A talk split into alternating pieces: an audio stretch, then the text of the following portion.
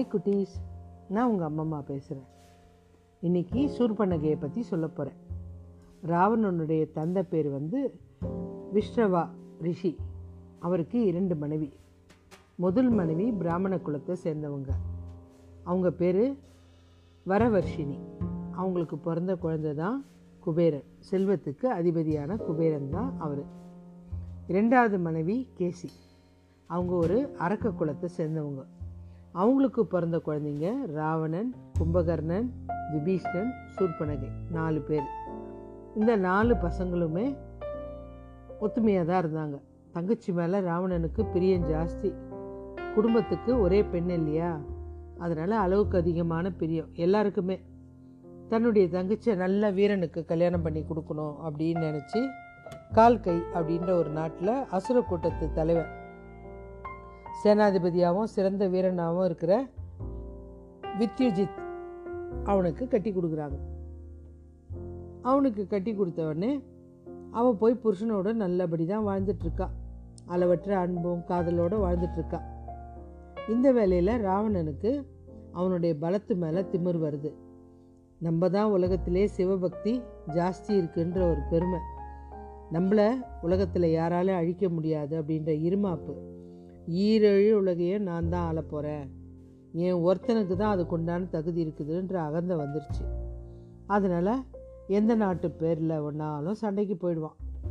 இப்படியே அவன் சண்டைக்கு போனவொடனே உலக ஆள் ஆசை வந்துடுச்சு அதனால் இருக்கிற அந்த கால் கை நாட்டையும் விட்டுறக்கூடாது. தங்கையாவது பாசமாவது. உலகமால போகிறதுக்கு முன்னாடி தங்கச்சியெல்லாம் வாழ்வெல்லாம் அதை பற்றிலாம் யோசிக்க வேண்டியதே இல்லை. அவள் வாழ்கிற இடம் புகுந்த வீடு இதெல்லாம் தெரியல. வித்யுஜித்துக்கிட்ட சண்டைக்கு போகிறான் உலகத்தெல்லாம் நான் ஒருத்தந்தான் ஆளணும் அப்படின்னு நினச்சி அந்த கால் கை நாட்டில் போர் புரிதான் அந்த போரில் தங்கையோட கணவன் வித்யுஜித்தை சூழ்ச்சி செஞ்சு வதம் செஞ்சிடறான். ரொம்ப பாசமான அண்ணன். அவனே ஆசைப்பட்டு தேர்வு செஞ்ச கல்யாணம் இது. ஆனால் அவன் கையிலே கொண்டதை பார்த்தவொடனே அவளுக்கு அதை தாங்க முடியல சூர்பனைக்கு. எதுக்கு இப்படி செஞ்ச அப்படின்னு அழுது புலம்புறா. அவன் அசரல. உடனே அவள் வந்து கணவனோட சடலத்து முன்னாடி கண்ணு செவக்க சபதம் இருக்கிறான் என் கணவனை சூழ்ச்சி செஞ்சு நீ கொன்ன மாதிரி உன்னை சூழ்ச்சி செஞ்சு கொல்லுவ அப்படின்னு சொல்கிறான் அதுக்காக ராவண வதத்துக்கு தன்னை கருவியாக பயன்படுத்திக்கிறான் ராவணனுக்கு அவன் செஞ்ச தவறு உரைக்கவே இல்லை. இவங்க வருத்தப்படுறாள அப்படின்னு நினச்சி அவளை வந்து அரக்கருங்க கூடலாம் அமுச்சு விட்டு அவளுக்கு எல்லா வசதியும் செஞ்சு கொடுக்குறான் ஏன்னா அவளை சமாதானப்படுத்தணும் அப்படின்ட்டு. ஏன்னா நம்ம கையாலேயே வெட்டியிருக்கிறோம். கொஞ்சம் மனசு ஆறட்டும் அப்படின்னு காட்டில் விட்டான். அப்போ தான் என்ன ஆயிடுச்சு?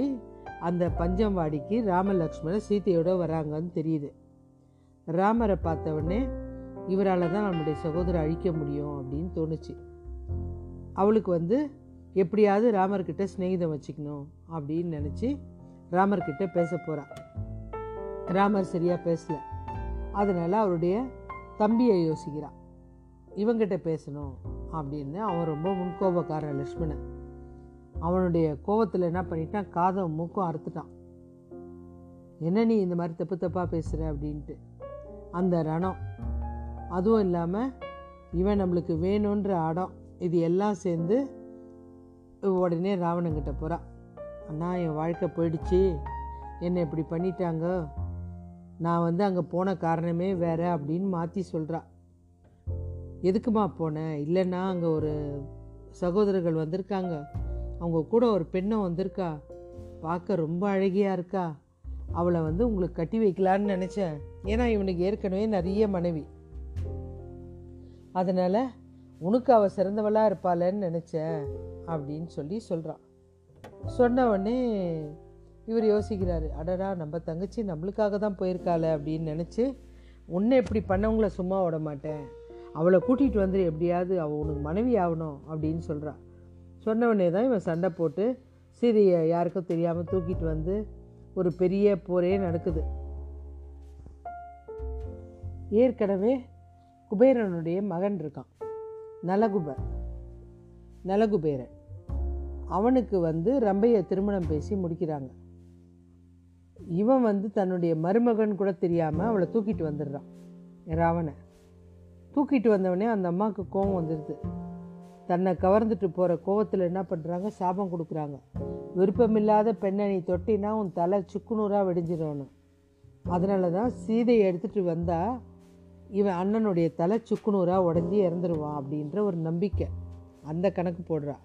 ஆனால் அவனுக்கு இந்த விஷயம் இந்த சபதத்து மேலே ஒரு பய உணர்வு இருக்குது விருப்பம் இல்லாமல் எந்த பொண்ணையும் தொடக்கூடாது அப்படின்னு தான் அவளை கூட்டிகிட்டு வந்து சிறியை கூட்டிகிட்டு வந்து சிறை வச்சிட்ருக்கான் இதனால் அவங்க சண்டைக்கு வந்து ராவணனை கொல்கிறாங்க இவளுக்கு ரொம்ப சந்தோஷமாயிடுது. யாருக்கு? சூர்பனகிக்கு.